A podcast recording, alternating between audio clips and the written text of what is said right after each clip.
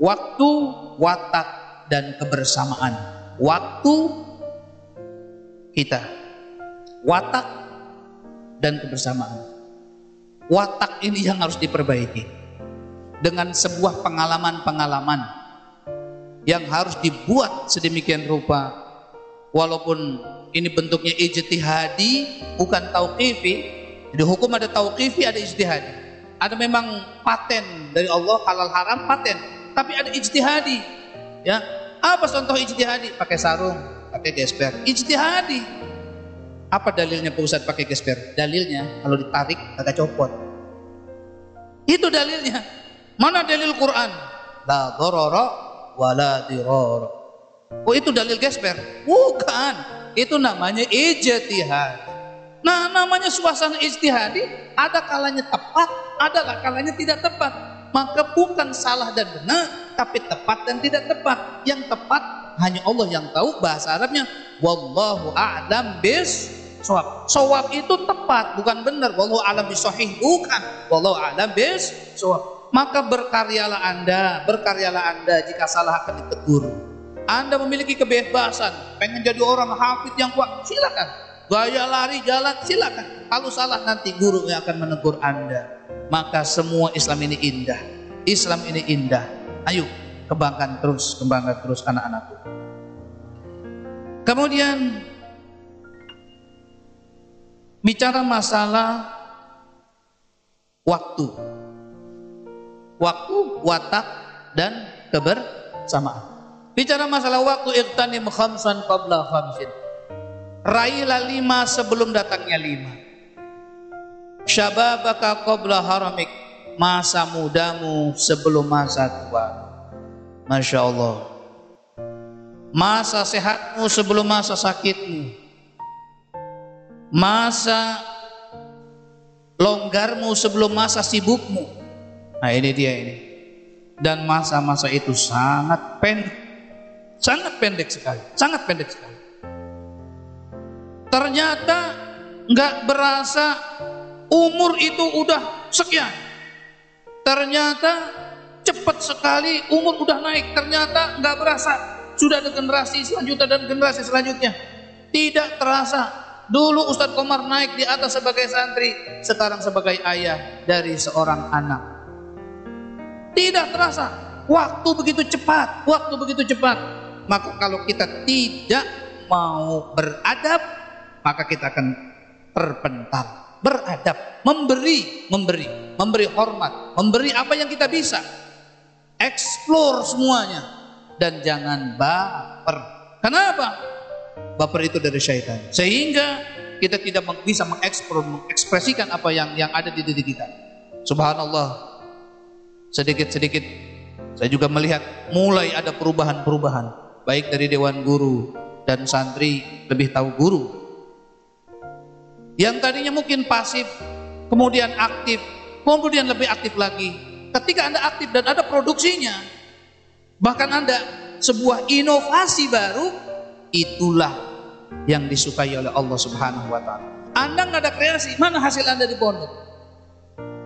Itu Ustaz, kaligrafi, itu Ustaz, kipas angin, itu Ustaz. Nah, ini kalau sudah ada bukti-bukti semacam ini baru dianggap oleh Allah Subhanahu wa taala. Kenapa?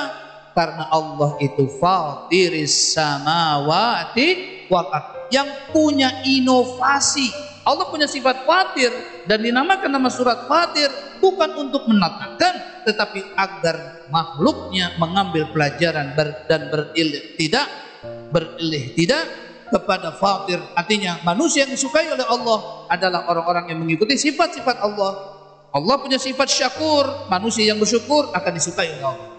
Allah punya sifat sabur. Kalau manusia sabar akan disukai oleh Allah.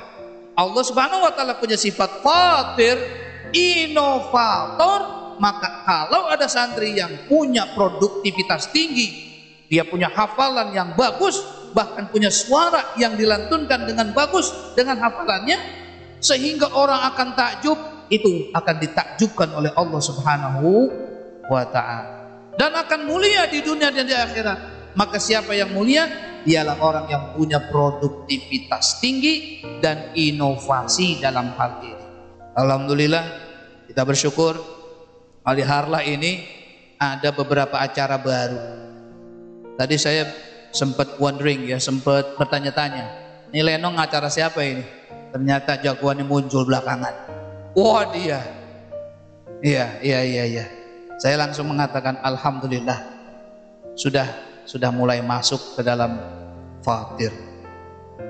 Bukan cuma sekedar kantin dan koperasi, tetapi bazar dia punya. Teruskan, teruskan, teruskan. Kalau tidak diteruskan dosa. Karena cita-cita yang mulia untuk mengangkat kemuliaan itu adalah bagian daripada iman. Dosa kalau cita-cita yang mulia tidak diangkat.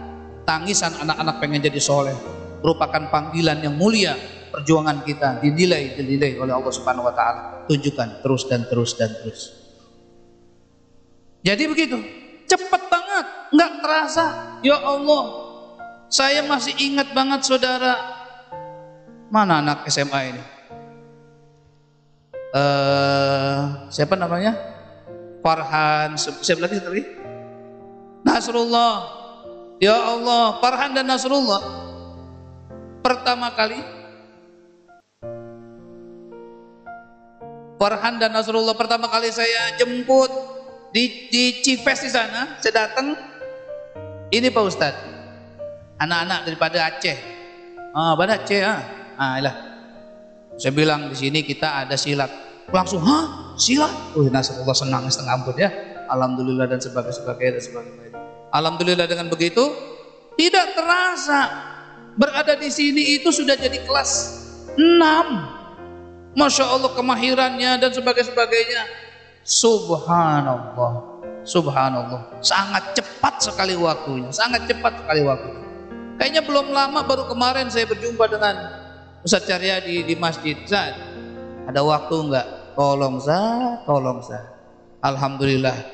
Alhamdulillah menjadi pesantren tahfidz yang alhamdulillah Allah Subhanahu wa taala mengatakan sabar nanti Allah akan kirimkan ya Alhamdulillah sekarang sudah mulai banyak.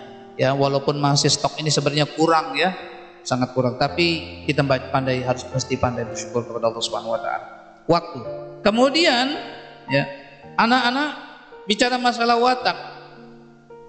Saya katakan anda mungkin lemah di hafalan di ziyadah tapi Anda bagus di dalam kiroahnya. Mungkin tilawahnya kurang bagus atau tidak bagus, ternyata di ziyadahnya ada dan sebagai sebagainya. Anda hebat di sini, belum tentu Anda hebat di sana. Atau Anda hebat di sini, Anda awam di sana. Anda awam di sini, Anda hebat di sana. Ini adalah likut syai'in maziyah. Setiap orang punya kelebihan yang luar biasa. Luar biasa. Maka jangan pernah mengeluh. Pak Ustadz saya susah sekali untuk menghafal. Tanya gurumu, Imam Syafi'i, masih kecil, masih kecil, anak orang miskin, gak bisa kebeli buku dan pulpen.